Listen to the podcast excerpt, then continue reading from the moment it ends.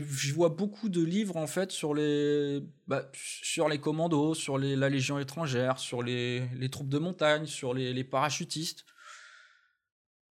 Mais en fait, euh, sur la réserve opérationnelle, on n'en voit pas, on n'en parle pas, euh, alors que c'est c'est des gens qui qui sont beaucoup projetés euh, en, en, mission Sentinelle et, et on le sait pas. Vous écoutez le podcast Parlons Livre Photo, présenté par Julien Gérard.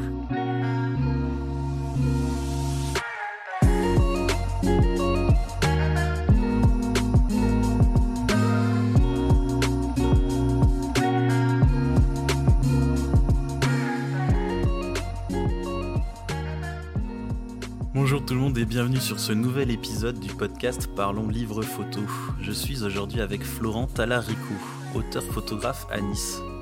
Florent découvre la photo en 2004 et en fait son activité en 2014 après des études en droit et en communication. Portraitiste et reporter, il travaille au moyen format argentique et en numérique. Décembre 2020, il auto-édite son premier livre Réserviste avec lequel il devient lauréat du prix UNOR 2020. UNOR, Union nationale des officiers de réserve et des organisations de réservistes. Pour ce livre, il a passé deux ans en immersion avec les réservistes de la 6e et de la 7e compagnie du 21e régiment d'infanterie de marine, 21e RIMA, de Fréjus.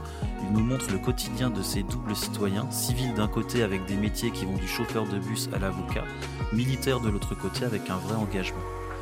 Il reverse 5 euros par livre à l'association 30 jours de mer qui vient en soutien aux blessés de guerre. Bonjour Florent. Bonjour. Alors on a enregistré euh, le teaser il y a deux secondes, mais pour les auditeurs, euh, c'était il y a une semaine. Ça va depuis deux secondes? Et oui, ça va toujours. Est-ce que tu peux nous parler un petit peu de cette ONG euh, pour laquelle tu reverses 5 euros par livre? Alors, euh, c'est pas une ONG, c'est une association euh, bah, qui vient en aide aux blessés de guerre physiques et psychiques, qui s'appelle 30 jours de mer. Et euh, bah, j'ai eu contact euh, par, le biais de, connaissances avec, euh, avec le président de cette association-là, dont j'ai échangé, j'ai échangé régulièrement avec lui, enfin quelques fois avec lui pour, pour, pour faire ça. Et c'est, c'est, c'est une démarche, moi, qui, que je voulais faire quand j'ai sorti le livre, parce que le livre, moi, je l'ai fait essentiellement pour faire un petit peu rayonner le, bah, la, la, réserve opérationnelle, que ce soit celle du 21, mais aussi celle des autres régiments. Il se trouve que là, je parle de la réserve opérationnelle du, du 21 de marine, mais, euh, mais grosso modo, dans n'importe quel régiment, on, on, va trouver les mêmes activités, il n'y a pas de différence. Bon, à part que les troupes de marine, c'est quand même mieux. on va dire ça comme ça. Mais euh, mais il n'y a pas de différence notable, en fait, sur, sur, sur les missions. Et tu dis ça en toute objectivité, Tout bien à sûr. fait, je dis ça en toute objectivité, bien sûr.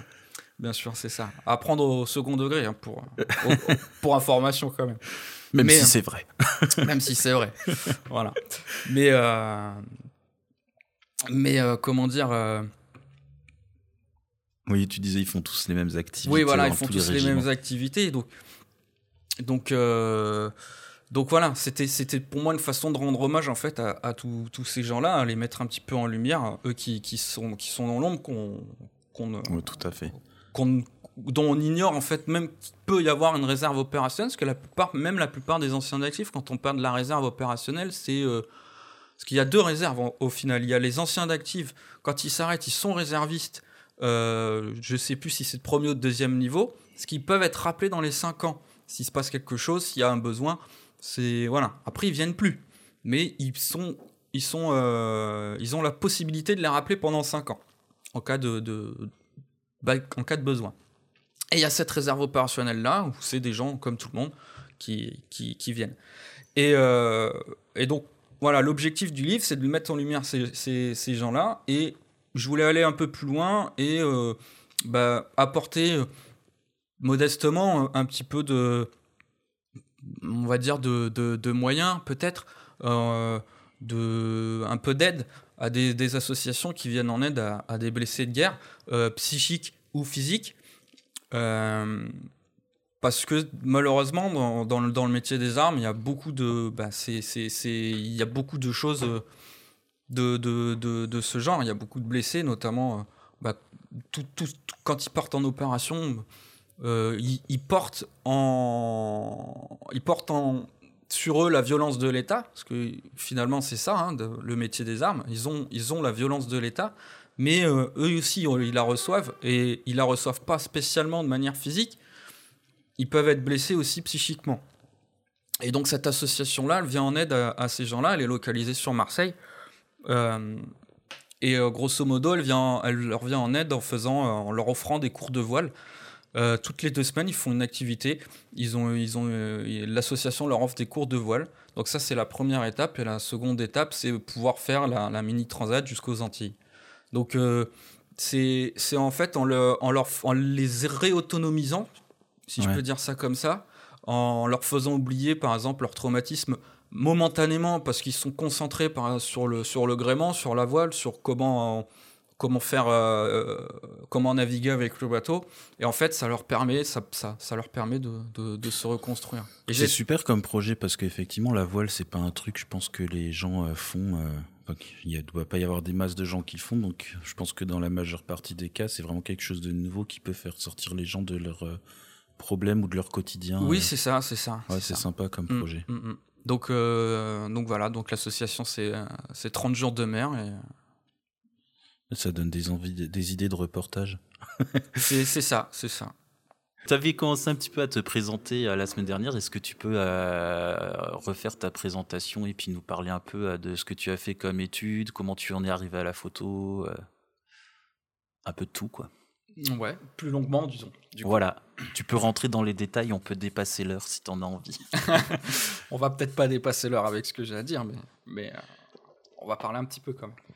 Euh, oui, du coup, j'ai fait, de, j'ai fait de la photographie quand j'étais adolescent.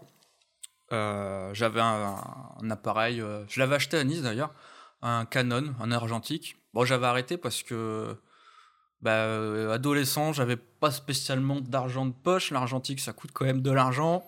Au bout d'un moment, euh, voilà. Et je suis retombé euh, dedans à l'université. J'ai fait des études de communication à l'université de Nice.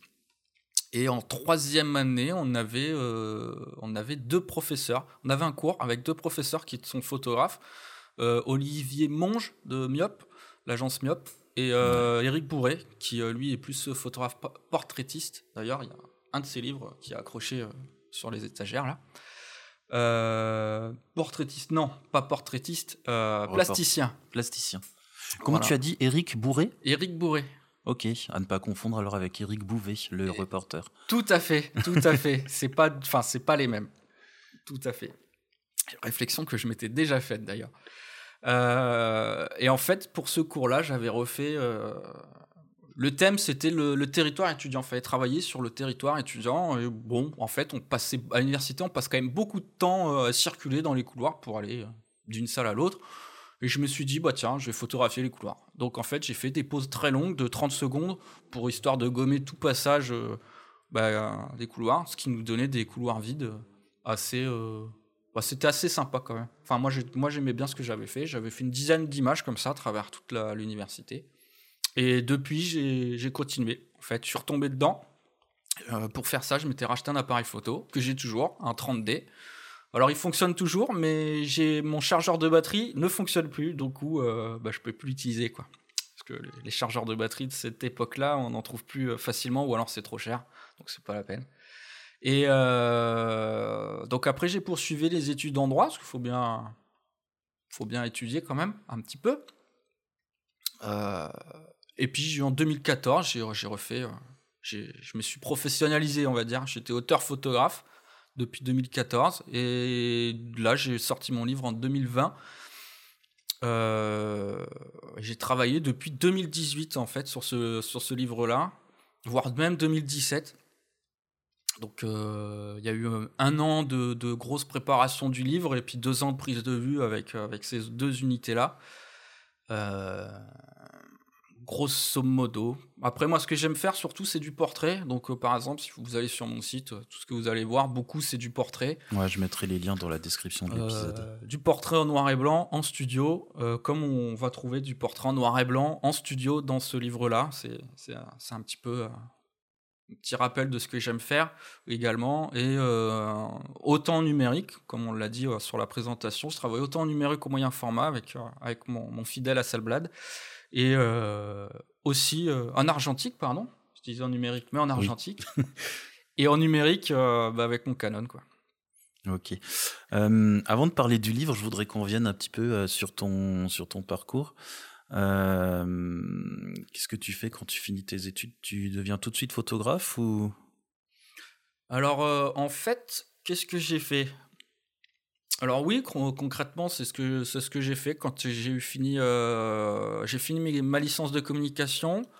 Bon, j'avais pas spécialement envie de faire un master pour pour des raisons qui me sont propres. Hein, je vais pas dire on va pas parler en mal de l'université.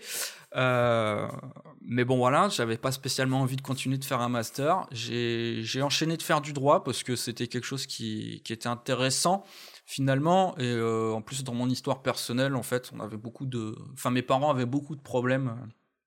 comment dire On va dire de voisinage. Donc, donc je, je me suis un peu intéressé au droit. Donc j'ai fait deux années de droit, parce que définitivement c'était pas fait pour moi.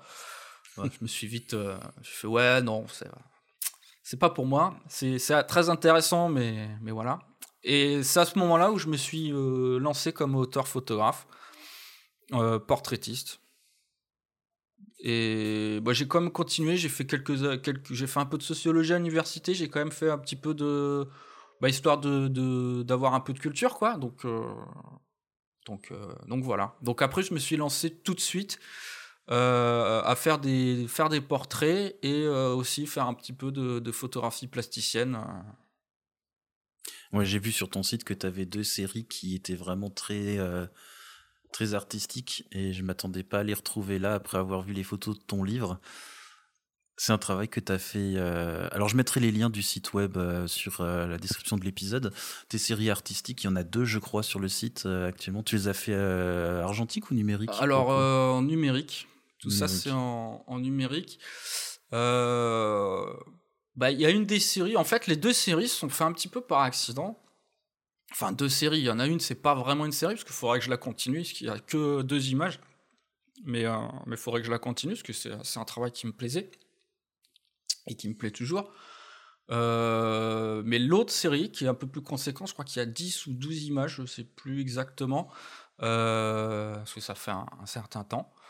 Euh, il y a Diptyque, et alors j'ai oublié le nom de l'autre, c'est avec monochrome gris. Oui, voilà, c'est ça.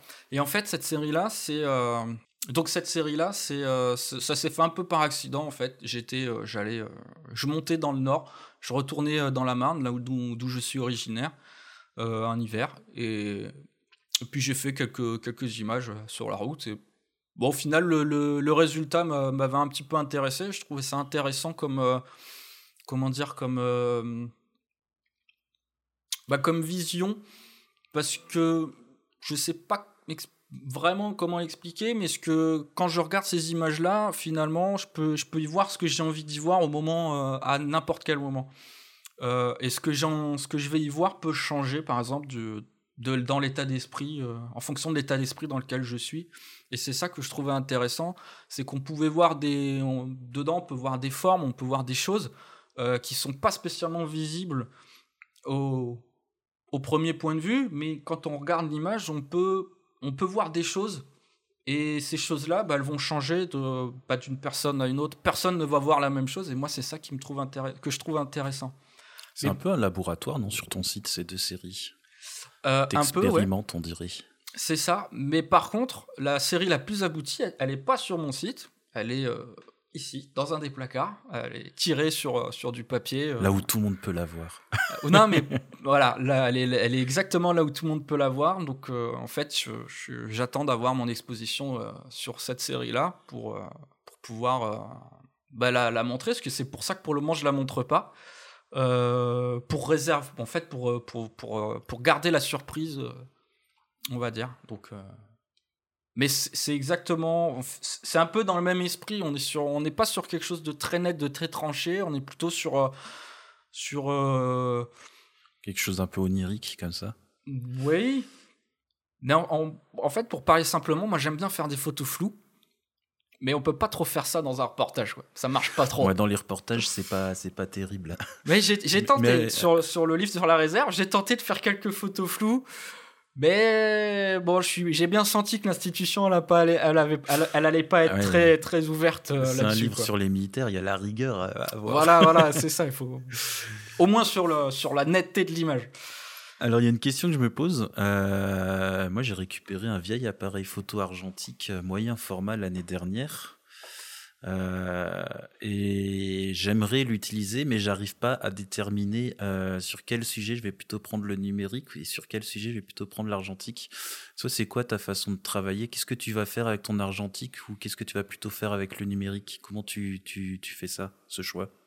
Alors, bah déjà, le, tout ce qui est des portraits en noir et blanc, je, privilégie le moyen format parce que euh, l'image est plus belle de par la nature, euh, comment dire, de par la, nature en fait du la, taille de, l'image qui va être sur le, film. Il y aura plus de détails, plus de profondeur, c'est beaucoup plus beau. Donc pour un portrait, je trouve que c'est bien. Et euh, ensuite, donc tout ce qui est photographie, on va dire plus active, par exemple tout ce qui est en reportage, bah, je privilégie le numérique parce que ça me permet de corriger tout de suite s'il y a des choses qui ne vont pas et euh, ça me permet d'avoir la liberté de photographier plus euh, que mon moyen format. J'ai 12 vues sur le film. Une fois que j'ai fait mes 12 vues, il faut que je change. Ça demande un petit peu de manipulation. je suis moins, on va dire, je suis moins à l'aise. Euh, par contre, là où je vais l'utiliser, c'est plus sur de la photographie plasticienne, parce que c'est vrai que je suis plutôt du genre. par exemple, j'ai fait quelques images quand j'étais un peu plus, plus jeune. Euh, il m'est arrivé de rester 5 heures devant le même arbre pour, euh, pour, pour photographier justement cet arbre-là. Donc je suis resté 5 heures devant. Et, donc là, là, je pourrais prendre mon, moyen format parce que c'est une, une, photographie que je vais penser avant de faire la photographie. Euh, à titre d'exemple, j'ai fait une. alors c'est pas dans une série, mais j'ai fait une photographie là, de, la, de la mer à Nice.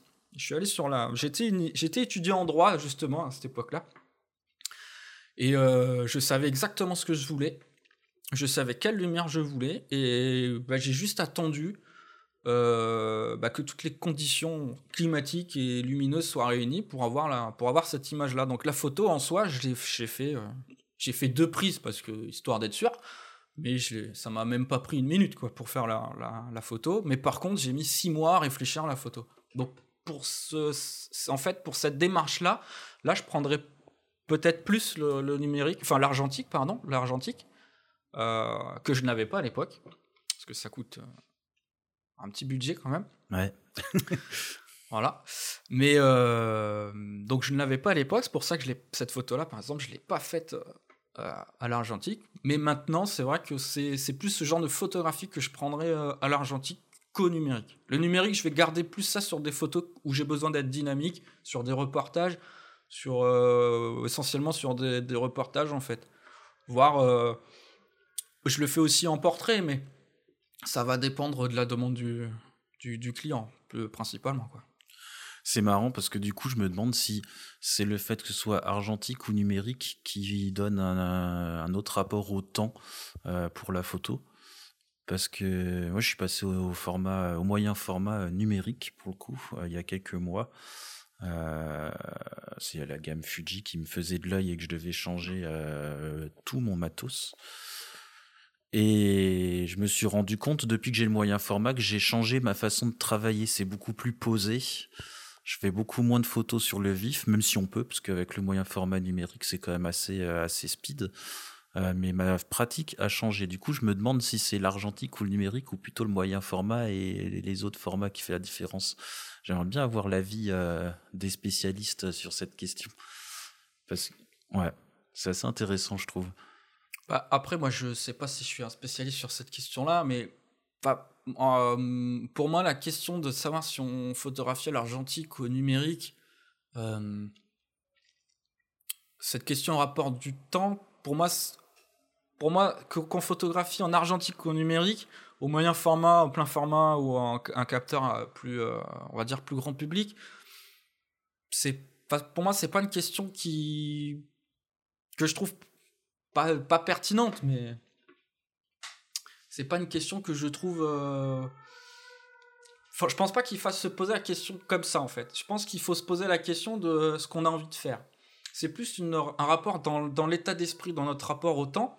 Est-ce qu'on a plus envie de se poser? Est-ce qu'on est plus dans l'urgence? C'est, Je pense que c'est beaucoup plus ça. Parce que rien n'empêche finalement, en argentique, rien n'empêche euh, au moyen format argentique de faire de la photographie euh, sur une scène dynamique. Hein. Rien n'empêche de, de faire un reportage, euh, la Cellblade, euh, ça s'est fait, hein, certainement à l'époque. Hein. Là, là, je ne sais pas. Mais c'est plus. Après, c'est peut-être le, le, fait de changer de format, de, de changer de d'appareil. sur un, passer d'un appareil numérique à un appareil argentique, peut-être que ça peut déclencher ce, cette chose-là. Mais mais, euh, mais c'est plus la façon de travailler qui va évoluer. En fait, finalement, on s'adapte peut-être plus à la philosophie de, du format de l'appareil photo et de la technique que, euh, que de la faisabilité, en fait. C'est ça. Parce que finalement, oui, c'est vrai, on pourrait tout faire avec tout. C'est ça. Mais euh, philosophiquement, on se dit, moyen format, je vais prendre le temps, je vais bien cadrer. Oui. on cadre toujours bien dans la mesure du possible, mais on prend peut-être plus de temps avec le moyen format, finalement, ouais, pour la philosophie euh, du, du boîtier. Oui, c'est ça. Après, euh, petite, pour, pour la petite histoire, la première fois que j'ai fait des, comment dire, une, des vraies photographies, enfin des vraies photographies, que j'ai fait des photos avec un appareil, un, réflexe, alors c'était l'appareil de, mon frère, c'était euh, le jour de son mariage. Il m'avait confié son appareil. Euh, alors j'étais adolescent, hein, j'étais j'avais pas encore mon appareil photo, je devais avoir 13 ans, quelque chose comme ça. Mais en fait, heureusement qu'il avait un photographe euh, pour faire ses photos, parce qu'il n'y avait aucune tête sur les photos. Bon, pour revenir sur le cadrage, c'est vrai que des fois, au début... alors, je ne m'explique pas comment je l'ai fait pour ne mettre aucune tête dans le cadre, hein, ceci dit. Hein. C'est... Bon, bon. Alors, Maintenant, ça va. Je fais des photos floues et puis je cadre. À l'époque, les viseurs ne couvraient pas l'intégralité de la photo, mais pour enlever une tête entière, tu devrais. ah ouais, non, mais là, j'ai aucune explication. C'est lui, il m'a dit ça. Il m'a dit, ouais, j'ai développé les pellicules et il y a aucune tête sur tes photos. Je suis, ah, bah, c'est curieux. Ce sont les premières photos dont tu te rappelles Ouais, c'est les premières photos dont je me rappelle. J'ai une question comme ça que je pose souvent, que j'aime bien poser, c'est euh, est-ce que tu te souviens de ta première photo? Donc voilà, toi, voilà, bah, les photos de, mariage sans tête de mon père, de mon frère, pardon. de mon père, j'étais pas né. ouais, c'est sympa. Et la première photo que tu as faite où tu t'es dit, euh, bon, euh, là, je tiens un truc. Alors, c'est toujours, difficile de se dire à soi-même, oh, je suis un bon photographe, mais la première photo où tu as été fier de ton travail? Eh ben, je ne sais pas. Euh. Ou alors, alors, on va faire plus simple, la photo dont tu es le plus fier. Les... Alors, ça sera pas là, ça sera les, les, photos, en fait, et c'est le... justement c'est les, les, les, photos qui ne sont pas visibles sur mon site, euh, malheureusement, pour encore. Donc, euh, j'espère bientôt. Et c'est ces photos-là dont... qui m'ont demandé. Alors, pour faire cette série-là, il y a 40 images sur cette série-là, et ça m'a pris 5 ans. 5 ans euh, de travail, il y a du paysage, il y, a des... il y a de la photographie en studio, et euh, il y a eu beaucoup de travail euh, bah déjà pour les sortir, parce que j'ai eu beaucoup de difficultés à les, à les mettre sur le papier. et ensuite pour les, pour, pour, pour les faire, c'était... Voilà, bon, c'était... Bon, malheureusement, vous ne pouvez pas les voir, mais euh, encore. Mais, euh, mais c'est cette série-là dont je suis le plus fier, en fait. Alors, comme on peut pas y voir sur ton site, je mettrai ton adresse publique pour que les gens puissent venir chez toi directement. Euh. ça, ça peut être une idée. Non, mais par contre, bientôt, j'espère bientôt, bientôt. je, je, touche du bois. j'espère vraiment bientôt, peut-être l'année prochaine, j'espère. Alors on va revenir un petit peu sur ton parcours et euh, ça va nous amener à ton livre. Euh, donc tu nous parles un peu de ton parcours euh, universitaire, de ton entrée dans la photo. On a parlé argentique, numérique, et puis tu nous sors un livre en 2020 sur les réservistes de l'armée. Comment t'es arrivé dans ce dans ce milieu? Tu n'as pas fait le service militaire déjà, je pense, vu ton âge? Non, j'ai pas fait de service militaire. En fait, euh, donc comment je suis venu à, faire ce livre-là? Bah, j'ai déjà j'ai mes deux frères qui ont été. Euh, alors déjà, faut savoir que c'est un livre sur la réserve opérationnelle de, du 21e régiment d'infanterie de marine, donc des troupes de marine. Et j'ai mes deux frères, donc qui eux Par contre, on fait leur service militaire qui ont servi respectivement dans l'arme des troupes de marine. Donc il y en a un, il a fait son service militaire dans la musique principale des troupes de marine, qui est maintenant musicien, qu'il a fait ça. Et bah, le second qui a fait son service militaire dans l'arme du génie, mais qui a fini par s'engager euh, comme officier et qui a fini euh, dans l'arme des troupes de marine, euh, comme comptable. Il était commissaire principal. Bon, bref. C'est ma banque. À l'armée. voilà. Comme je, comme je dis, c'est ma banque. C'est la banque. On reviendra sur le financement de ton livre tout à l'heure. et, et donc, j'ai mon père, lui, il est issu de l'immigration italienne, donc après il s'est, naturalisé français, il s'est intégré. Euh, et euh, donc lui, il n'a pas fait son service militaire en France ni, euh, ni en Italie. Donc l'image que j'avais de l'armée, elle me vient de mes deux frères, finalement. Et après, il y a eu la... Malheureusement, alors je me souviens plus l'année, il y a eu le... Bah, malheureusement, il y a eu le Bataclan, il y a eu Charlie Hebdo, et euh, je me suis moi-même engagé dans la réserve opérationnelle en 2016. Et malheureusement, juste euh, un mois après, j'ai fait ma formation initiale, un mois après l'attentat de, Nice. En 2016, donc. Et euh, bah, bah, j'ai servi, j'ai servi dans la réserve et comme j'étais photographe, j'ai un de mes commandants d'unité qui m'a demandé de faire quelques images de temps en temps pour la cellule communication du régiment. D'ailleurs, les images, il me semble qu'on les a jamais vues sur, sur les réseaux, donc c'était très utile que je le fasse, mais mais bon, là je l'ai quand même fait. Et puis le, régiment avait quand même une base de données, une base d'images là-dessus qu'ils peuvent utiliser à loisir. Et euh, l'idée du livre c'est, est venue comme ça, à force de faire des images, je me suis dit, tiens, je vois beaucoup de livres en fait sur les, bah, sur les commandos, sur la Légion étrangère, sur les, les troupes de montagne, sur les, les parachutistes. Mais en fait, euh, sur la réserve opérationnelle, on n'en voit pas, on n'en parle pas, euh, alors que c'est des gens qui qui sont beaucoup projetés euh, en, mission Sentinelle. Et, euh, et on le sait pas. Alors, qu'on sache pas, c'est pas trop le problème, mais je, trouvais qu'ils méritaient qu'on les mette aussi en lumière parce que c'est, comme je l'explique dans, dans, le livre, bah, c'est des gens qui, euh, puis comme on l'a dit en début, en présentation, c'est des gens qui, qui partagent leur vie entre le monde civil et le monde, euh, et le monde militaire. Et en fait, ils se rendent disponibles, ils sont, ils sont volontaires, et il s'agit pour eux de trouver le juste équilibre entre la vie professionnelle, leur vie familiale et leur, leur, petite vie, leur vie militaire en fait. Pas leur petite vie, mais leur petite, la petite partie qui vont passer euh, à l'armée. Alors, alors là, excuse-moi, je te coupe, mais euh, du coup, quand ils, sont, enfin, le moment où ils sont réservistes et qu'ils sont actifs chez les militaires, ils prennent ça sur leur congé ou comment ça se passe? Alors, euh, oui, généralement, c'est sur leur congé. Parce que euh, bon, après à la réserve il y a des week-ends d'instruction. Parce qu'on a on fait ça en week-end parce que les gens ils peuvent plus se libérer le samedi le dimanche le vendredi samedi dimanche. Donc en fait les instructions il faut la plupart prennent quand même des jours de congé pour partir en mission, pour faire les, les, périodes d'instruction en soi, vu que c'est le week-end. Généralement, on a, ils n'ont pas spécialement besoin. Moi, j'ai pas ce problème-là parce que je, comme je suis à mon compte, je me libère quand je. Quand je t'octroies tes congés. Voilà, c'est ça. Je m'octroyais mes, mes congés à loisir. Mais la plupart, la plupart, pour partir en mission, sont obligés de prendre des congés. Donc, euh, donc c'est des choses qui se prévoient. Et euh, je sais pas si j'ai répondu à ta question. Oui, oui, oui, tout à fait. mais non, mais c'est clair que c'est un sujet qui est méconnu du public parce que moi, quand je vois les militaires euh, de l'opération Sentinelle dans la rue, à aucun moment je me dis ah bah tiens lui euh, demain il sera peut-être dans en train de plaider parce que c'est un avocat ou euh, oui c'est ça c'est ça après attention hein, il n'y a, a, pas que la réserve qui fait cette opération là hein. non c'est bien entendu voilà, hein, mais donc il y en a certains qu'on peut croiser qui voilà. Mais parmi tous les militaires qui sont déployés en Sentinelle, bah, certains sont, euh, sont réservistes. Et c'est quoi les autres missions alors de la réserve? Euh, donc la mission principale sur laquelle vous allez les voir, ça va être ça, ça va être la mission Sentinelle, et puis sinon, bah, après c'est des missions, euh, on va dire internes à l'institution. Je ne vais pas spécialement m'étendre dessus. Tu parades le 14 juillet alors quand tu es réserviste?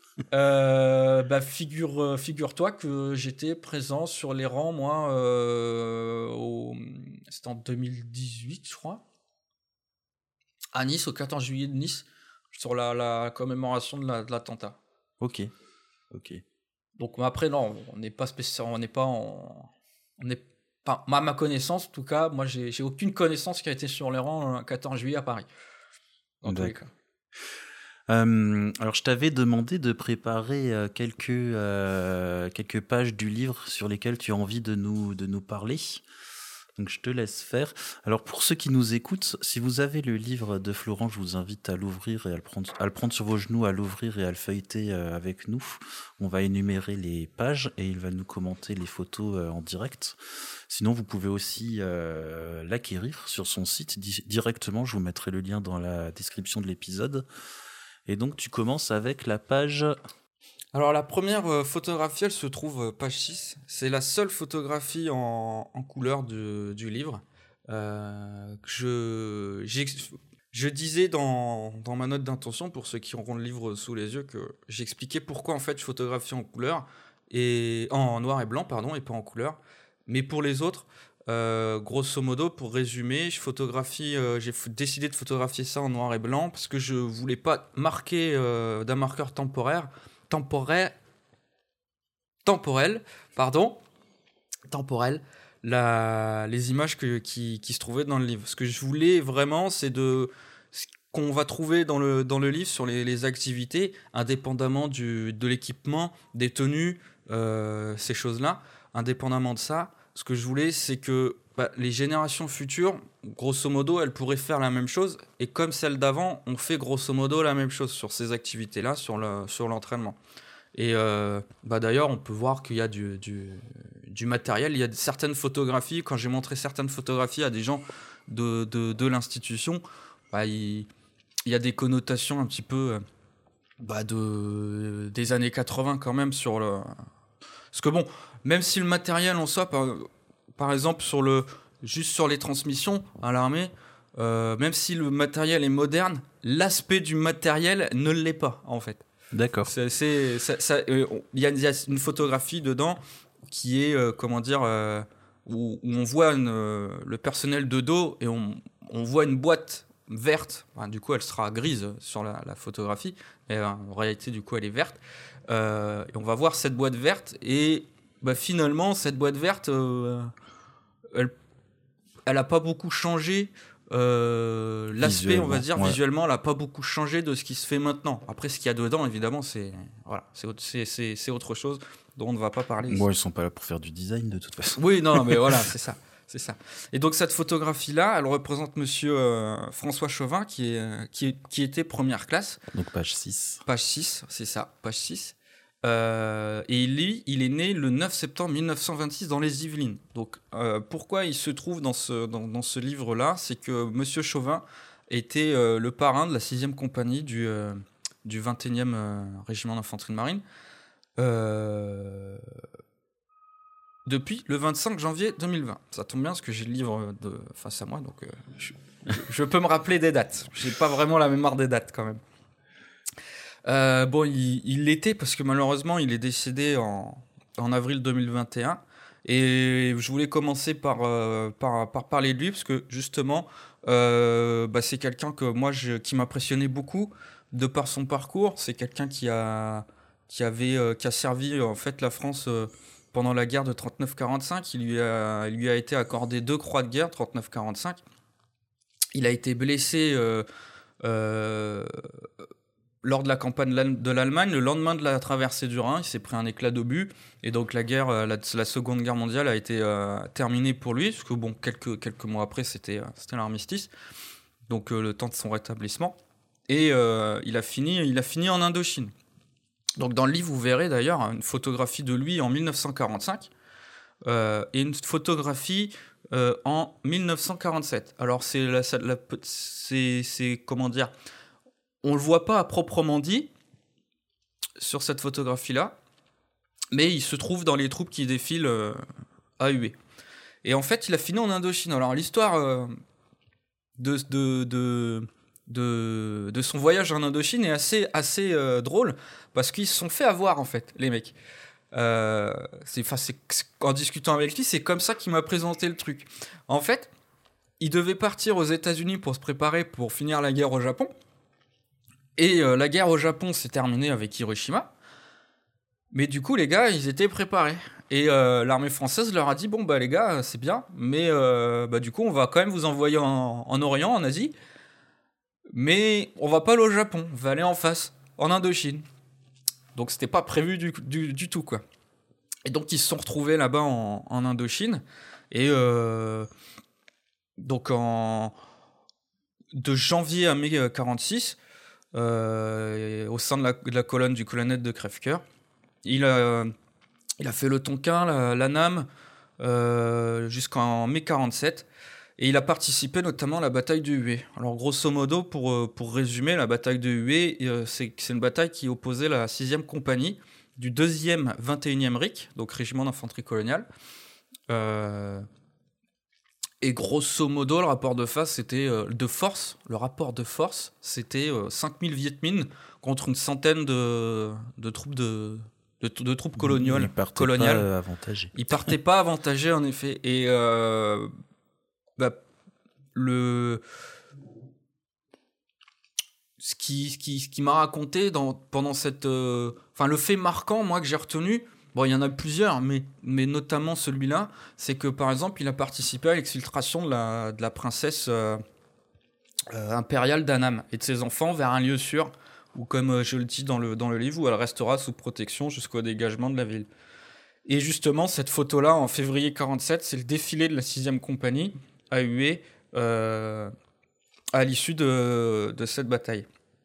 Donc c'est quelqu'un moi qui m'a impressionné beaucoup parce que c'était c'est un sacré bonhomme. Il a fait, il était ingénieur nucléaire à, l'issue à l'issue de son service. Ouais, sacré personnage. C'est toujours des gens intéressants. Non mais c'est ça, c'est ça. Et très très imposant et même euh, et, puis toujours très gentil. Hein. C'est Enfin, c'était une. Voilà. Donc, je voulais parler un peu avec lui, de, de lui surtout. c'est des gens qui me font halluciner. Puis, quand on remet un peu dans le contexte, donc il avait à peu près la vingtaine pendant la Seconde Guerre mondiale. 10... 26, tu me dis 18 ans, ouais, 18 ans. Il est né en, 26, donc euh, il s'est engagé en 44, donc 18 euh, ans. Ouais. 18 ans, il faisait la Seconde Guerre mondiale. Aujourd'hui, à 18 ans, on fait quoi de la trottinette électrique sur la promenade C'est ça, c'est ça, c'est exactement ça. À 18 ans, à 18 ans, on, on, fait plus ce genre de choses, quoi. Heureusement, heureusement. Quand même, heureusement. oui, oui, c'est pas plus mal. C'est quand même plus, sympa de faire de la trottinette électrique. Ah, c'est sûr, c'est sûr. Parce que quand il me racontait ce qui se passait euh, bah, pendant la Seconde Guerre mondiale, son service euh, pendant, la libération de la France, les conditions étaient quand même. Euh, pas top quoi. Hein. Mis à part les, batailles, euh, ils avaient pas d'équipement, ils étaient dans le froid, ils vivaient au milieu des rats. Euh, puis c'était la guerre. Et puis c'était la guerre, donc il y a des pénuries en tout. C'est exactement ça. Donc en fait, euh, là on a, on a, vraiment pas à se plaindre. Hein. Ouais, nous on se plaint quand on est confiné quelques semaines à la maison avec internet, le chauffage. tout à fait. Le soleil pour ceux qui sont sur la côte d'Azur comme nous. voilà, c'est tout à fait. Quelle horreur. Ça, mais c'est ça, c'est ça. Quelle horreur. De quoi se platon? C'est terrible ce qui nous arrive, c'est terrible. Donc, euh, donc voilà, donc je voulais parler un petit peu de, de Monsieur Chauvin. Et tu me disais tout à l'heure, avant qu'on enregistre, ce monsieur est malheureusement décédé l'année dernière. Oui, oui, oui. C'est un bel hommage que tu lui fais de le mettre dans le livre. Bah, c'est ça. C'est donc lui, là, je lui ai donné son, je lui avais donné de son vivant forcément, de son, son exemplaire. Euh, je lui avais donné, je crois, en janvier 2021. Donc quelques mois avant son, son, décès, il était en pleine forme. Hein, c'était, il avait 94 ans. Et donc c'est cette année qui est décédé. Oui, c'est ça. 94 ans, et en pleine forme. Il faisait son petit vélo elliptique sur sa terrasse euh, de Saint-Raphaël. Un sacré personnage, un sacré bonhomme, hein, très solide, très gentil. Et euh, donc bon, bah, la vie, la vie fait que les gens partent, quoi. Et donc ensuite, la prochaine photo, c'est page. La prochaine photo, ça sera page 28. Donc, ce qu'on va voir, c'est euh, en octobre 2018, sur la formation initiale d'un réserviste, une instruction de combat. Donc, euh, il y a un marsouin qui est dans un poste de surveillance aménagé pour la nuit. Alors, peut-être expliquer ce que c'est qu'un marsouin. oui, parce que j'imagine bien que c'est pas euh, un mammifère marin. J'espère pour lui que non, parce que malheureusement, il ne serait pas beaucoup, enfin pas longtemps en vie hors de l'eau. Alors non, en fait, historiquement, on appelle l'infanterie de marine, on les appelle les marsouins, parce que en fait, l'infanterie de marine, ils descendent, ils sont héritières des compagnies de la mer qui, ont été créées en, en 1600, par là, je me souviens plus exactement la date, par le cardinal de Richelieu. Et en fait, ils étaient pas servants de navires, ils protégeaient les navires. Ils protégeaient les ports et ils protégeaient les navires. Et donc quand le navire, lui, il était en train de, voguer vers, par exemple, les Antilles, par exemple, euh, bah, les, soldats des compagnies de la mer qui étaient à bord, concrètement, euh, ils servaient à rien. Parce qu'ils n'étaient pas servants de... Bah, ils n'utilisaient pas les gréements, ils n'étaient pas là pour, euh, pour prendre en charge, en fait, la manœuvre du bâtiment.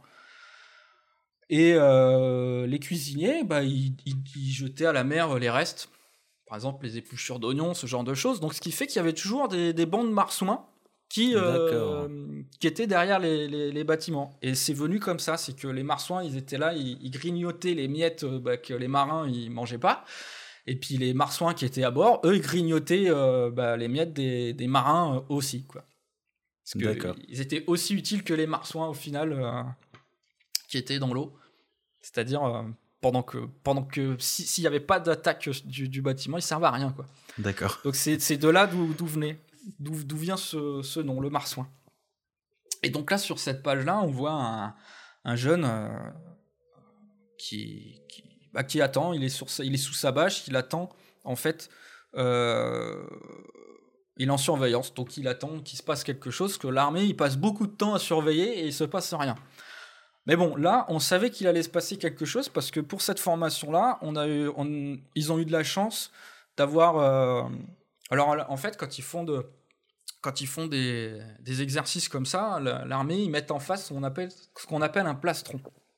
Et le plastron, bah, c'est celui qui va jouer l'ennemi, on va dire. Et euh, là, pour faire ce plastron-là, on a eu la chance, on, a eu on avait droit à une, une section du, du, centre de formation initiale des militaires durant, donc une section d'active, qui était en, en formation euh, en FGE, formation générale élémentaire.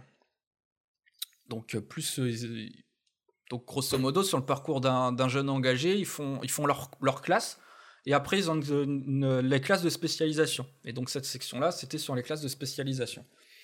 Et donc eux, ils avaient reçu la, mission de venir sur la zone sur laquelle nous, la, réserve, on les attendait.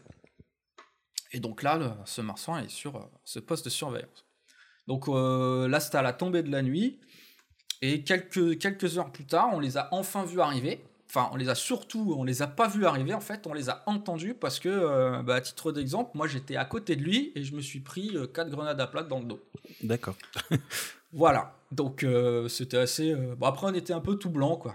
Donc, donc c'était c'était assez c'était assez amusant. Donc il a passé beaucoup de temps finalement à, observer et on les a on les a pas vus venir. Voilà. Après, c'était sa première. Euh, comment dire C'était c'était le c'était pour animer plus euh, plus leur, leur, leur instruction. Ils étaient là pour apprendre. Ils ont appris. Et euh, le petit plus, c'était cette, c'était cette animation en fait avec l'active, avec les militaires d'active en face. Et ça, c'était c'était un, enrichissant pour eux. Enfin, je pense. Ok, on passe ensuite à la page 31, c'est ça? Ça, ça, la page 31. Alors, la page 31, c'est un portrait c'est la caporal-chef Axel. Euh, alors moi j'aime bien ce, portrait, puis euh, en fait c'est euh, c'est quelqu'un que j'apprécie beaucoup également. alors pour l'histoire, elle est professeure de SVT dans un collège. Et elle est monitrice de combat au corps à corps haute intensité chez nous, enfin à la compagnie, à la sixième compagnie du 21 de marine. J'aime bien cette association. Elle est professeure d'un côté et monitrice de combat au corps à corps de l'autre. Ouais. Et je me dis, ces élèves, ils doivent, euh, ça doit filer droit, ça doit marcher à la baguette et c'est, c'est voilà. Donc en fait, j'aime bien cette image-là parce que, euh, ben, c'est, c'est, c'est finalement, c'est, c'est, c'est un petit peu, je trouve, dans un petit peu dans, dans l'air du temps. On est un petit peu sur une féminisation en fait de l'institution. Il y a de plus en plus de, de femmes et il y a plus de, et pour moi, il y a de pour moi, il n'y a pas de distinction à avoir en fait entre quelqu'un, entre un militaire homme et un militaire femme, parce que par exemple, certaines sont, euh, c'est une machine quoi. Pour, dire, pour dire les choses, euh, voilà, clairement, euh, c'est c'est une machine. Voilà. Et, et j'aime beaucoup ce portrait parce que bah, on n'a pas trop envie de la de l'embêter quoi quand on la quand on la voit elle est elle est elle a, voilà.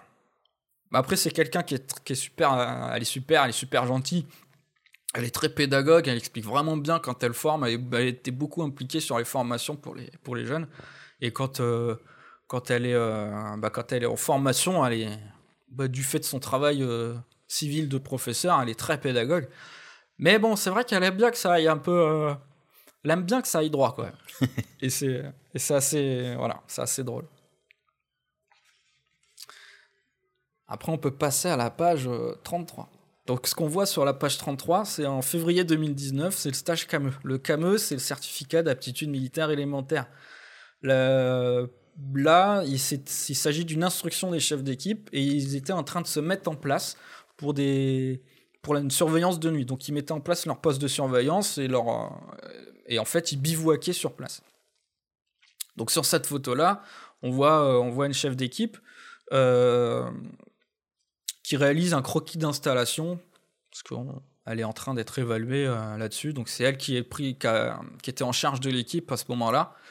Et donc c'est elle qui avait la charge de, faire ce, ce, croquis. On les cadres à les récupérer quelques minutes après. Et en fait, euh, cette photo-là, alors, l'anecdote que j'ai à dire, c'est pas spécialement sur cette photo-là, c'est en rapport avec cette photo-là, parce que c'est juste. Euh, là, en gros, ce qu'on va voir derrière, c'est l'aménagement d'un trou de combat, ce qu'on appelle un trou de combat. Ils vont, euh, ils vont se mettre dedans, et puis ils vont attendre, ils vont surveiller, ils vont dormir, ils vont faire, enfin, ils font leur vie, quoi. Et sur le côté, il y a un second trou de combat, parce qu'il y a plusieurs, du coup, il y a plusieurs je crois que de mémoire, ils étaient une quinzaine euh, sur ce stage-là. Et celui d'à côté, on les a regardés avec les cadres, ils ont mis une heure à tendre une bâche. Mais sérieusement, une heure à tendre une bâche, et euh, nous, on, a vraiment, on a vraiment rigolé, quoi, parce que parce que c'était. Euh, on ne sait pas s'ils le faisaient exprès, ou s'ils étaient complètement idiots quoi. C'était c'était c'était fabuleux, c'était un moment, c'était c'était complètement génial. Le une heure une heure pour tendre une bâche. Ils se les trois se disputaient constamment. Les blabaches, elles tenaient pas debout. Ils ont vraiment mis une heure à tendre une bâche. C'était, euh, c'était, enfin, c'était, on était sidérés, on comprenait pas pourquoi ils mettaient autant de temps quoi. Et on les a laissés faire parce que c'était assez drôle de voir ça finalement. Donc euh, bah autant vous dire qu'ils sont finis par s'installer, ils, faisaient nuit quoi. Donc euh, voilà. Donc après euh, j'ai pas parlé du, stage, j'ai juste dit que c'était le certificat d'aptitude militaire élémentaire. Donc en fait, c'est vrai que tout ça, je l'explique dans le livre, mais ce, stage, ce stage CAME, grosso modo, il dure 12 jours. Euh, comme une formation initiale de réserve. Ça dure 12 jours et c'est essentiellement pour des, raisons de, de, disponibilité des personnels en fait. Parce qu'il faut qu'ils puissent avoir le, comment dire, le, le, temps de se libérer professionnellement. Donc on peut pas faire 6 mois. Parce que bah, l'employeur, euh, si on lui dit bah, je m'en vais 6 mois, il va dire bah tu peux, mais par contre tu n'auras plus ta place. Euh, on va te remplacer. Et donc, on est obligé de faire, enfin, ils sont obligés d'avoir des formations de, des formations courtes. Et donc, cette formation-là, le CAME, c'est pour former les futurs chefs d'équipe de, de, ces deux compagnies, grosso modo. Donc, euh, pour, euh, c'est le grade de caporal. Ensuite, on peut passer à la page 55. Alors la page 55, c'est une photo de groupe. En avril 2019, c'est une formation militaire initiale euh, c'est une, photo de la section devant un hélicoptère NH-90 Caïman de l'école de l'aviation légère de l'armée de terre du Luc. Le canet des morts, le Luc. Euh, en fait, euh, j'aime bien cette photo parce que c'est pas tant pour cette photo, c'est pour le, c'est pour l'histoire. Faut, ce, qui, ce, qui est, assez drôle de là-dedans, c'est que bah là, la réserve, elle s'est fait remarquer ce jour-là parce que ce même jour, le régiment recevait une délégation de l'armée américaine pour une présentation de leur équipement euh, et du régiment. Et euh, donc, le, chef de section euh, avait fait les démarches pour avoir l'hélicoptère. Donc, l'hélicoptère est arrivé. Mais, comment vous dire, l'hélicoptère est arrivé au moment. Donc, il s'est posé sur la place d'armes. Et au moment où il s'est posé sur la place d'armes, la délégation de, l'armée américaine rentrait dans le bureau du chef de corps qui donne, dont la fenêtre donne sur la place d'armes. Donc au moment où il s'est posé, les gens rentraient dans le bureau. Donc c'était, c'est là où c'est drôle, c'est parce que c'était c'était synchronisé sans qu'on le sache finalement. Et, euh, et du coup, ça fait une bonne pub pour le régiment quand même sur le moment parce que les, les, les mecs étaient impressionnés. Ah ouais, c'est super. Hein. Puis il y a des hélicoptères et puis c'est posé vraiment, vraiment à ce moment-là. C'était assez, c'était assez sympa. Euh, voilà, grosso modo, pour, pour cette image-là, c'est cette petite anecdote haute, parce que ça, ça reste une photographie de, de groupe euh, bah, classique. Mais bon, ça montre aussi que la réserve, ils ont, euh, ils ont accès à, aux équipements de l'institution de voilà de faire l'hélicoptère parce que bah, du coup il s'est posé mais ils ont fait l'hélicoptère quand même. La page 58 alors la page 58, ce qu'on va voir, c'est une initiation au combat au corps à corps, à haute intensité. C'était en mai 2019, et pour l'anecdote, bah, je me suis essayé, moi, à faire ça, et euh, ça n'a pas été très concluant, parce que, en fait, la ce qu'on va voir sur l'image, euh, on va dire, c'est une ronde. Et celui qui va être au milieu, il va se faire attaquer à tour de rôle par, euh, par les gens qui sont à l'extérieur. Donc pas tous en même temps, mais ils vont venir euh, à tour de rôle, mais bah, sans le prévenir. Donc il faut que celui qui soit au milieu, il faut qu'il soit quand même attentif à ce qui se passe euh, pour pouvoir être alerte et, pouvoir réagir. Et moi, par exemple, je me suis essayé à faire ça. Ça n'a pas été très concluant. Parce que autant j'étais attentif et je les ai vus tous arriver, autant il y en a un, je l'ai pas vu arriver et Et j'ai vu les étoiles, quoi. Voilà, je me suis, je m'en suis pris deux dans le, dans le menton. Je suis tombé par terre, j'ai fait stop. J'étais plus là. Donc c'était assez, euh, c'était assez drôle. Donc en fait, ça c'est des trucs qu'ils font régulièrement, bah pour, euh, parce que bon c'est normal. Enfin, moi je trouve ça normal qu'ils, de toute façon, il faut qu'ils le fassent. Pour, euh, c'est de l'instruction, c'est faut qu'ils sachent, sachent faire. Il faut savoir Il faut qu'ils sachent défendre avec l'équipement qu'ils ont en toute sécurité, quoi. Voilà. Et bah d'ailleurs, la personne qui m'a mis KO, bah on les voit sur la page 59 qui est juste, euh, qui est juste à côté. Et c'était un petit peu la, même configuration, on va dire, que ces deux photos-là. Et ouais, voilà. Enfin, du coup, c'était assez, c'était assez drôle. On peut passer à la page 66. Alors la page 66, on est en septembre 2019, on est au centre d'instruction et d'entraînement au combat amphibie du régiment à Fréjus. Euh, grosso modo, c'est euh, le stage, c'est l'endroit où le où on peut faire un stage commando pour pour euh, dire schématiser un peu les choses. Et donc là, sur ces deux images-là, on voit que les marsouins progressent sur le parcours mangrove. Donc le parcours mangrove, c'est quoi? C'est un parcours, c'est comme un parcours d'obstacles, mais dans la boue. Dans l'eau et dans la boue. Donc c'est hyper chouette, parce que quand ils ressortent, ils sont tout, tout marrons, parce qu'ils ont plein de boue. La boue, évidemment, elle sent pas très très bon. L'eau qu'il y a, c'est un peu de l'eau stagnante, donc euh, c'est mieux de pas boire la tasse. Sympa. Ouais, ouais, ouais, c'est. Il y a, y a une fosse, d'ailleurs, sur ce parcours-là. Quand on arrive devant, elle fait des bulles mais il n'y a pas d'eau courante, mais elle fait des bulles. Donc, euh, vaut mieux pas savoir ce qu'il y a dedans. Vaut mieux... de toute façon, ils sont tous obligés de passer dedans. Donc, mais, mais voilà, mais vaut mieux pas boire cette eau-là. De toute façon, euh, c'est voilà, c'est déconseillé. Et là, par exemple, sur ces photos-là, ce qu'on on, se rendra mieux compte euh, sur la page 67, c'est juste à côté, parce que c'est au même endroit. C'est que au-dessus de cette tranchée-là, il y a des fils barbelés partout. Donc en fait, une fois qu'ils sont dans la tranchée, ils peuvent pas sortir. Et moi, pour faire cette photo, j'étais pas dans la, tranchée, mais j'étais suspendu au milieu des fils barbelés. Donc j'étais en train de jongler, en train de prendre la photo pour pas les, non plus les déranger euh, quand ils allaient passer. Euh, et en même temps, bah, j'étais assez attentif au barbelés pour pas me prendre dans les barbelés, parce que j'étais vraiment dedans, quoi, suspendu au-dessus et dans les barbelés. Et la page 69. Donc on est toujours au, même, au même endroit, au centre d'instruction euh, au combat amphibie du régiment, et en fait là on voit qu'un marsouin sort d'une buse verticale. Et pour l'histoire, il s'attendait pas du tout à me trouver là. Euh, parce que lui, il, est, il, est, il était très, très attentif, euh, très concentré dans son effort, donc il a, il a monté cette buse. Euh, et au moment où il est sorti, bah, le premier truc qu'il a vu, c'était euh, c'était mon objectif qui était face à lui. Et il était un peu. ça peut surprendre. Il était un peu surpris de me trouver là, à ce moment-là. Et là, bon, c'était c'est une petite anecdote euh, comme ça. Quoi. On peut passer à la page 72. Alors, la page 72, euh, donc on, y voit, euh, on y voit. En fait, c'est pareil. Là, c'est, une série qui est, euh, faite au, au CIECA, donc au centre entraînement combat amphibie.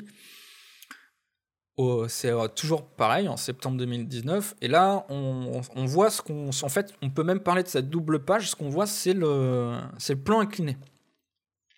Et le plan incliné, en gros, bah, ils vont faire une pyramide humaine pour aller attraper la corde qui a euh, disponible au-dessus. Donc la corde, elle n'est pas disponible directement quand, euh, quand ils arrivent, il faut que quelqu'un aille la chercher en haut de l'obstacle. Et donc pour faire ça, ils vont tous se grimper dessus, comme on le voit sur cette image-là. Donc ils vont faire une pyramide. Et là où c'est là où c'est drôle, c'est que par exemple sur la page 72, la, personne qu'on voit qui, a l'air en, en, souffrance et elle est en souffrance, en fait c'est le moniteur au combat corps à corps haute intensité de la compagnie, parce qu'ils étaient ils sont deux du coup. Euh, et, cette personne-là, c'est là où c'est drôle, parce qu'on va la retrouver un peu plus tard, dans une autre situation. Et euh, moi, personnellement, ça me fait beaucoup rire de le voir là, en ce moment-là, en souffrance, parce que, bah, en gros, il se fait marcher dessus par tout le monde pour que les gens puissent, euh, grimper et attraper la corde. Et parce qu'il est solide, hein, donc, on met toujours les, les, gens les plus solides en dessous, ce qui me paraît logique. Hein. Moi, je fais 55 kilos. En dessous, j'aurais mal fini, je pense. Ça va être compliqué. C'est ça, c'est ça. Et en fait, euh, et en fait c'est, cette, cette photo-là, je la trouve intéressante quand on va la mettre en perspective avec la seconde, qui sera plus loin, où on va le voir, lui, dans son emploi en, en tant que moniteur. Et, euh, et, c'est, et en, fait, c'est deux salles, deux ambiances. Et ben justement, c'est la page 81, deux salles, deux ambiances. Et là, on est en octobre 2019, donc deux mois après, un mois après. Ouais, un mois après et sur le stage euh, C4 que ce qu'il encadre. Et en fait, euh, bah là, c'est sur le rallye de fin de stage. Euh, et le, le, stagiaire, donc sur son évaluation, sur cette photo-là, on le voit porter finalement le moniteur. Et l'objectif, c'est de fatiguer un peu, un peu plus. Parce que grosso modo, sur ce, sur ce, comment dire, sur ce, sur ce rallye de fin de stage, ils vont avoir plusieurs euh, exercices qui vont les fatiguer pour arriver à la fin à avoir ce qu'on appelle un blackman. En fait, c'est euh, un, un, un, personnel qui est là et il a toutes les protections euh, corporelles, donc le casque, un plastron, des jambières, des choses. Donc, grosso modo, les stagiaires, ils peuvent bien lui taper dessus. Lui, il craint pas grand-chose parce qu'il a toutes les protections qui, qui, qui, vont bien. Et là, on, a vu juste avant que le, moniteur, il était en grande souffrance parce que tout le monde lui mmh. grimpait dessus. Là, c'est l'inverse. Et là, c'est l'inverse. C'est lui qui les met, euh, qui les met en souffrance. Et, et même là, on, les, on le voit, euh, il a un petit, un petit bâton en, mousse et euh, il lui mettait des petits coups pour qu'il aille plus vite même. Donc, il y a un petit côté sadique. on prend plaisir un petit peu à, à faire ça. Donc après les les après, ils se sont, comment dire, ils se sont, euh, ils se sont, ils se sont bien donnés quoi pour euh, pour ce stage-là. Et bon, personnellement, j'aurais pas, j'aurais pas aimé le faire quand même, parce que c'est, ils sont, euh, ouais, ils, y sont allés quand même fort. On voit sur la photo que ça a l'air d'être tonique. ouais, ouais, ouais, c'est tonique. Et puis en plus, le, bah, Antoine, le moniteur, il est, ah, il fait, il fait 1m80, c'est un beau bébé quand même, hein. Donc là, on va être sur la série. On va passer à page 86 et on va être sur la série euh, sur ce stage-là. Donc toujours pareil, en octobre 2019, sur le stage de C4. Et euh, là, sur cette photo-là, ce qu'on va voir, c'est que là, le marsouin, le, stagiaire qui, va, qui sort de ce qu'on de ce qu'on peut appeler un couloir, parce que ça, en fait, c'est un, un, couloir, c'est une zone qui est faite pour, euh, pour s'entraîner au combat urbain. Donc il n'y a pas de bâtiment proprement dit, mais il y a des compartiments de terrain. Donc là, c'est un, un, couloir avec des ouvertures. Et donc là, le, le va sortir du couloir. Et ce qu'on va voir caché, euh, c'est bah ce qu'on appelle un plastron. Et euh, c'est ce que j'ai appelé tout à l'heure le Blackman. Sauf que là, il est en équipement allégé parce qu'il est, il est, il est là, euh, faut qu'il garde de l'agilité parce qu'il est là surtout pour, pour, pour essayer de le maîtriser mais on va dire c'est pas c'est pas la partie du, du, rallye qui est la plus euh, éprouvante encore. Même si à ce niveau-là, quand ils arrivent, ils sont quand même bien éprouvés parce que la personne là, c'est le deuxième personnel qu'ils rencontrent. Le premier déjà, ils en ont rencontré déjà un euh, juste avant. D'ailleurs, on voit au fond de l'image, il y a un arbre euh, en haut à, à gauche de l'image. Et en fait, c'est à cet endroit-là qu'ils ont déjà rencontré le premier. Et le premier, ça leur a déjà mis un petit coup un petit coup de fatigue, et euh, ça les a déjà bien éprouvés. Et donc là, euh, il arrive, il sort du, couloir, et non, il est censé être alerte, donc il est alerte, sauf que de toute façon, sur, euh, quand j'ai pris l'image, donc j'avais pris toute une série d'images à ce moment-là, bon là c'était celle qui me plaisait le plus, mais les autres, on, le voit, bah, il l'a jamais vu le mec, en fait. Donc il est sorti, il n'a pas fait attention, mais sauf que bon, lui, il savait qu'il allait venir, donc il l'a attrapé. Et bon, c'était c'était assez, euh, assez, assez amusant parce que finalement il l'a, enfin pas pour lui, du coup pour nous qui, l'observions, c'était assez amusant parce qu'il l'a pas vu venir et bah, il a eu quand même des, difficultés. Et par exemple, ce, cette, ce personnel-là, ce, stagiaire-là, euh, donc là, cette année, il a été euh, médaillé de bronze aux Jeux euh, militaires de judo. Euh, donc c'est. C'est. Voilà, c'est C'est quelqu'un qui sait un petit peu faire. Hein. C'est quelqu'un qui fait beaucoup de judo. il a été récompensé là, cette année. Donc il, est, il, est, plutôt bon. Mais comme quoi, des fois, ça, ça, ça, on va dire, ça, ça ne suffit pas. Et donc, ensuite, sur, euh, sur euh, ce même personnel, il va retomber euh, quelques vingtaines de mètres plus loin sur un exercice de, où il va devoir évacuer quelqu'un. Donc il va tomber sur quelqu'un qui est allongé par terre, et donc il va devoir l'évacuer, le mettre en sûreté, et à ce moment-là, il y a le dernier plastron qui va lui tomber dessus, et, et là il lui, a mis, il lui en a mis une bonne, il est tombé pareil, il, il lui est arrivé exactement ce qui m'est arrivé précédemment, ce que je, il a vu les étoiles. Il a vu les étoiles, mais là, on a eu la vidéo, nous, parce qu'on avait filmé son, on avait filmé son, son rallye. On a vu la vidéo et en fait le plastron l'a bien vu prendre son temps pour armer son bras et quand on l'a vu, euh, quand on a vu la main lui tomber dessus, euh, bah, il est tombé direct. C'était euh, c'était assez drôle. Mais bon, ils sont quand même bien donnés. C'était bien, c'était bien violent quand même. Bah, de toute façon, c'est un stage pour le combat en haute intensité, donc à un moment donné, faut pas, faut pas non plus que ça soit gentil. Ils se sont bien donnés. Et, euh, et franchement, euh, bah c'est bravo à eux, quoi. On va dire ça comme ça. On peut passer à la page 93. Donc la page 93, donc c'est une instruction de la 6 compagnie. Donc c'était un samedi, je crois, de mémoire. On est en octobre 2019 et là ils sont, en train de, s'instruire au tir au pistolet automatique. Donc sous une pluie, euh, sous une averse, il pleut quand même vachement. Et en fait, moi, j'avais prévu euh, quand même le truc, c'est que j'avais mon petit poncho. sauf que mon poncho, les, toutes les coutures ont, sauté. et donc, en fait, le poncho, il me servait à rien parce que j'avais, j'étais trempé sous mon poncho quand même. Donc, euh, donc j'avais, je pensais avoir été malin avec mon poncho, euh, faire ah, c'est cool, j'ai mon poncho, je vais, je vais pas prendre l'eau. Et en fait, bah, eux, ils étaient pas mouillés parce qu'ils avaient leurs équipements pour. Enfin, en tout cas, le, la, la, partie haute du corps. Et, moi, bon, bah, je pensais être un peu tranquille et au final, j'ai fini, euh, j'ai fini plus trempé que quoi. Bon, heureusement, j'avais mon, appareil photo dans un petit sac en plastique euh, pour le protéger de, de la pluie. Donc, comme quoi, euh, la réserve aussi s'entraîne bah, en tout temps, quoi, on va dire. On peut directement passer à la page 123. Alors, à page 123, La ah, Ça, c'est pas la photo que j'ai vue avant imprimée. Euh, c'est ça, c'est ça. En fait, c'est la... c'est le tirage que j'ai, euh, bah, qui est juste derrière toi, en fait. Euh, que ça, le tirage là, vous pourrez le voir bientôt sur le site parce que justement, je, je propose les, images à la vente pour montrer le, produit fini, en fait, que, comment, comment est le tirage final. Alors, on n'a pas précisé que le livre est entièrement en noir et blanc. Oui, oui, tout à fait. Et le tirage qui de la photo est également noir et blanc. Il est magnifique avec un beau cadre. Voilà, voilà, c'est exactement ça. C'était imprimé euh, à Strasbourg par impression panoramique. Je ne sais pas si je peux le dire. Ah oui, tu peux. Puis ah on bah aime beaucoup Strasbourg euh, dans le podcast Parlons Livre Photo. Ah bah Étant moi-même strasbourgeois. Bah voilà. Donc c'est Impression Panoramique qui a fait ça. il travaille super bien. Voilà. Donc, euh, petite pub pour impression panoramique. Ils apprécieront. Voilà. Ou pas. Enfin, si, ils vont apprécier quand même.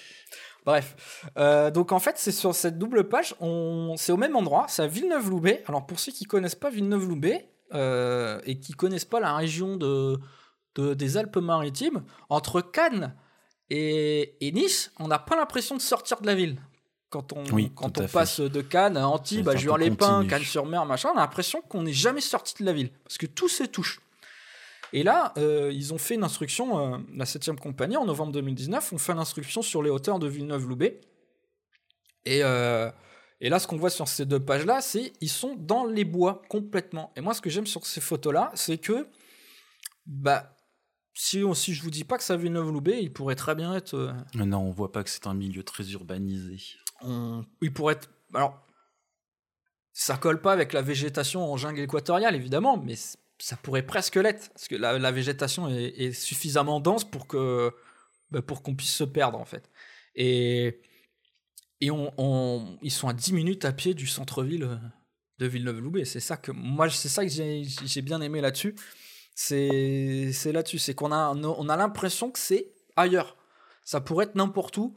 Euh, ça pourrait être n'importe où. Et donc, sur ces photos-là, bah, le, en fait, le personnel, il est noyé dans la végétation. Euh, et puis, bon, là, il s'assure sur cette, image-là, page 123, il s'assure que c'était moi derrière, donc il s'assure que euh, je me sois pas perdu. Euh, il, applique ce qu'on lui a appris, ce qu'il a appris sur, on va dire, garder la liaison. Dire ça comme ça. Et on peut passer à la page 133. Alors la page 133, ça se passe en janvier 2020. C'est une instruction de la 6 compagnie. Et c'est un groupe qui se déplace pour atteindre un point de rendez-vous qui marquera le début de la mission qui les occupera toute la nuit. Donc moi j'ai fait le j'ai fait une partie de la marche, enfin j'ai fait la marche avec eux en fait. Et euh, bah, j'ai fait forcément la mission nuit avec eux. Malheureusement, bah, j'ai pas fait de photo de la mission nuit parce que il n'y a pas de lumière. Donc on a j'ai pas pu faire de faire, faire d'image. Mais euh, mais c'était euh, c'est assez intéressant. Enfin si j'ai fait des images, j'ai essayé avec euh, avec les OB avec les lunettes nocturnes en fait, comme on voit dans, dans, Call of Duty quand on met pour ceux qui jouent. En fait, à un moment donné, on a le mode nuit. Bah en gros, bah ils ont l'armée, ils ont des, des, ils ont ils ont le même genre de matériel et puis bon là on en avait. Et donc eux, ils les avaient pour marcher, mais pas moi. Donc c'était assez particulier. Parce que là, ça va, parce que c'est quand on voit sur la, photo, en fait, le groupe il progresse sur une piste qui descend. Et en fait, bah, on voit que c'est un petit peu accidenté, sauf que c'était comme ça tout, le, tout du long. Et sauf que bah, eux, ils, voient, ils voyaient où ils marchaient. Et toi, non. Et moi, non. Donc, euh, donc c'est assez assez assez ça peut être vite euh, dangereux ça tient pour le matériel euh. oui non mais mais c'est ça. Et d'autant plus que j'avais fait euh, juste il y a deux trois semaines deux semaines avant j'avais fait une chute de moto j'avais la, clavicule cassée donc j'avais mon sac à dos j'avais tout tout le j'avais tout mon tout mon bazar parce que j'avais de quoi dormir dehors aussi dans mon sac donc plus en fait, le matériel photo. plus le matériel photo donc j'avais tout ça avec la clavicule cassée et ben à ce moment-là, je savais pas qu'elle était cassée en fait. D'accord. J'avais un petit peu mal quoi. J'avais mal. c'est ça, une petite gêne. Ça, tire. un peu, euh, c'est bizarre. Donc je vais pas trop forcer sur cette épaule-là, mais ça tire un peu. Et en fait, quand je suis allé voir le médecin après, il m'a dit ah mais elle est cassée. C'est pas possible. Donc euh, donc voilà. Et donc j'ai fait, j'avais quand même fait 3-4 images. J'ai essayé avec les OB, j'ai réussi à en avoir une pour faire les pour faire ça. Enfin les OB c'est les, les lunettes de nuit quoi. Mais bon, c'était pas très concluant. Et donc, euh, donc voilà. Donc en fait, l'histoire, c'est, c'est essentiellement, essentiellement ça, quoi. Donc une petite marche, ils ont fait une petite mission de nuit d'instruction et avec et c'était bah, eux, ils, ont trouvé ça sympa. Et d'ailleurs la page 132 bah c'est là on voit un portrait en fait d'un des d'un des réservistes et là c'était la préparation donc ils sont ils sont tout tout camouflés. on est en janvier donc il fait pas très très chaud. Bon même si on n'a pas à se plaindre dans le dans la région. Mais bon, dormir dehors. C'est pas Strasbourg. C'est pas Strasbourg. Non, non, mais c'est ça. Mais c'est là où, je, m'étais fait la, réflexion, c'est que quand même, euh, bon, moi j'ai fait, j'ai fait le livre sur la réserve du, du, 21, donc le 21 qui est à Fréjus, dans le Var. J'ai pas fait le livre sur, euh, sur, euh, sur la réserve qui est par exemple à Montlhéry, qui est par exemple à, à Agno, côté de Strasbourg. ça doit pas être la même ambiance. ça doit pas être la même ambiance l'hiver, quoi. C'est ce que je me, c'est ce que je me suis dit. Je me suis dit les, les gars qui, qui, qui font ça et qui sont, qui sont contents d'aller s'éprouver. Euh, parce que là, ça va, même s'ils dorment dehors au mois de janvier. Bon, ils ont l'équipement, ils ont. Ça va, enfin, c'est. Ça se fait, hein, c'est pas. Bon, même, même à Agno, hein, ça se fait, hein, mais c'est pas la même ambiance quand même. Hein. Là, il n'y a pas de neige, quoi. Agno, il y a. Certainement, il y a de la neige. Toi qui es strasbourgeois. Euh, il y en a, il y en a. tu confirmeras, tu confirmeras. Moi qui, qui, suis marné aussi, l'hiver, on avait de la neige, quoi. Et quand les, les gars, Mormelon, euh, tous ces camps-là, euh, ils, y vont, ils y vont en manœuvre l'hiver, bah, ils sont contents d'être d'être sous la neige, quoi. On va dire ça. Bon, bon, après, ceci dit, ici, à camp c'est le troisième régiment d'artillerie de marine, c'est à une heure de route de, de Fréjus. C'est au-dessus de Draguignan, et bah, ça pique un peu quand même à hein, l'hiver. Hein, ouais, dans la montagne là-haut, là, ouais, ça, ça, ça, ça, baisse vite. bah, écoute, Florent, on arrive à à peu près euh, environ une heure de podcast. On va euh, interrompre euh, l'émission ici. Je voudrais te remercier pour le partage de ton expérience, de ton parcours et pour avoir commenté les photos, les très belles photos de ton livre. Donc, je te disais tout à l'heure lors de la présentation que tu reverses 5 euros par livre à l'association 30 jours de mer qui vient euh, en soutien aux blessés de guerre. c'est une super initiative. Donc, euh, pour acheter le livre de Florent, je vous invite à aller sur son site. Donc, je vous mettrai euh, le lien dans la description. Et nous retrouverons Florent la semaine prochaine pour un épisode où il va nous parler de son expérience dans l'auto-édition et nous parler un petit peu du parcours que c'est pour un photographe d'auto-éditer son livre. Merci à tous. Merci Florent. Merci. Et à très bientôt. À bientôt.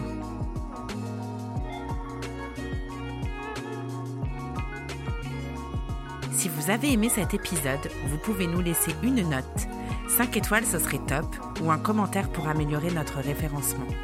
Vous pouvez également nous soutenir via Tipeee, la plateforme pour laisser des pourboires aux créateurs de contenu.